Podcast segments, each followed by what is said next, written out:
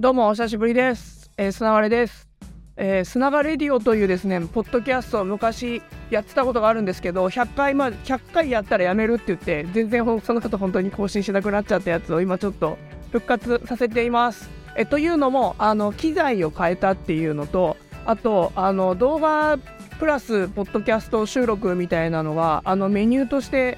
アンカーから出ていてそれを試してみたいっていうのの2点で今あの久々にやっています。であの最近ですねあのリップスライムのりょうちさんと小説家の柴崎龍斗さんが映画について語るポッドキャスト新しいフォルダーというもののスタッフであの僕も収録させてもらってるんですけれどもそこのやあのデータをですねえっと、サウンドクラウドっていうやつからアンカーっていう先ほど言った Spotify が買収したあのポッドキャストのアプリなんですけれどもに移行したんですよ。でもともとサウンドクラウドってやつが140ドルですかね年間払っていて。であのそうするとあのアップできる容量とかが増えるんですけど Spotify 別にそういうあ Spotify じゃないアンカーってそういう制限が全然なくて。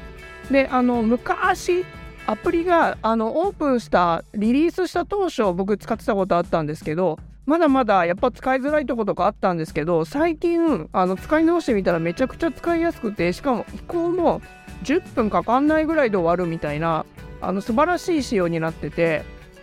それであのダッシュボードとかもすごい見やすかったんであこれは全然いけるなと思って、えー移行作業をやってであの機材も、まあ、これを機に、えっと、Zoom の今 F3 っていうえっと、32ビットで撮れるやつ音割れとかがあの本当にしにくいやつで撮ってたりするんですけれども、まあ、その収録どれぐらいの音声でいけるかなみたいなのを込めて今撮ってます。でしかもあのビデオをアップできるみたいなのがアンカー書いてあったんであじゃあどうなるんだろうなと思ってえっと久々になんか自分の顔を自分で映しながら撮ってるっていう感じです。えっと、去年か一昨年ぐらいから100日チャレンジをやめたんですよ。で、これ、あの理由があって、100日チャレンジって、マジで100日連続で何かをやるっていうのを毎年やってたんですね。それこそ、えっと、筋トレをするとか、走るとか、あと、ポッドキャストをアップするとか、毎年いろんなことやってたんですけど、100日経つと、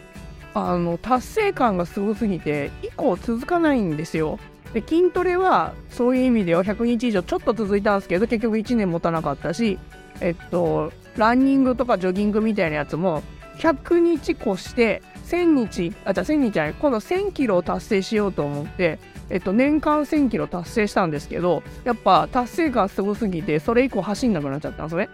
で、ポッドキャストも100回でやめちゃったし、100日って普通、まあ、達成するのむずいっちゃむずいんですけど、それを目標に掲げてしまうとあの以降全然やらなくなっちゃってあの身にはなるし100日もやればいろんなノウハウたまるんでそれ以降例えば仕事になったりもしましたしなんか筋トレで言うと肉体改造してて今もちょっとぽよぽよぽよぽよになってきてますけどあのそれでもまだあの少なからず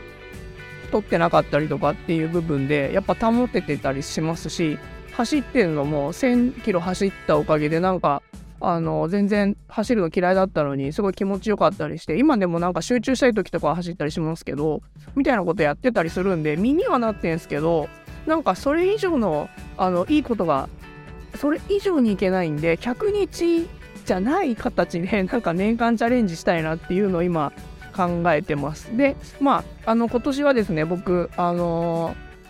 抱負みたいなのを毎年一応考えるんですけど今年はねあの呪術廻戦っていう、まあ、漫画とかアニメがありますけれどもそこで術式の開示っていう、まあ、要は、えっと、自分の術式を相手にあの伝えることで、えー自分の呪力を上げるというか制約まあ制約みたいなもんなのかな。あの相手にリスクをえー自分のリスクをばらすことによって重力が上がるみたいな考え方があるんですけど、まあ、それがすごくいいなと思っていて僕も今年あの自分がやってる PR とかライターとかの,、まあ、あの術式を開示するみたいなのを、えっと、掲げています。でこの1ヶ月はちょっとあの家庭の事情とかいろいろあったりして何もできなかったんですけど2月ぐらいからは、まあ、ちゃんとあの自分が関わっていることに関して、えー実はこんなノウハウがあってみたいなことをいろいろ開示しながら自分の呪力も上がるっていうメリットがあるはずなので開示をやっていこうかなと思ってます。まあ、とりあえずこんな感じですかね一回あのテストでアップしたいなっていうだけだったんで身のない話で大変申し訳ないんですけれども、えー、ビデオ撮りつつ、えー、ポッドキャストの音声えー、ちょっとマイクの調子マイクも新しいの新調してみたんであのどれぐらいいい音で撮れるのかなとかまあちょっと今家が静かなんであれですけど、実際に外で収録したりとかあのざわざわしたところで収録したりしたらどうなんだろうみたいなのも込めていろいろテストするためにアップしようかなと思ってます。で今後僕今年あのそれで言うと開示しようと思ってるところで言うと結構スタートアップ企業のお手伝いを実はやらせていただいていて、まあ、10年フリフリーランス10年丸10ん？10年か。そう丸々10年経ってるんですけどあのほぼ全てこの10年でスタートアップと絡んでないことはないぐらいスタートアップとお仕事をさせていただいているので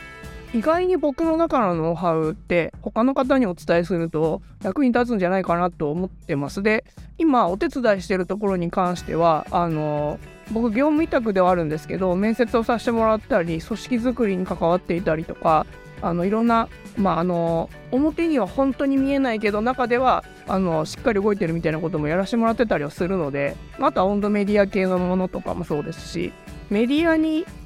出るアプローチ以外みたいなところは本当にあの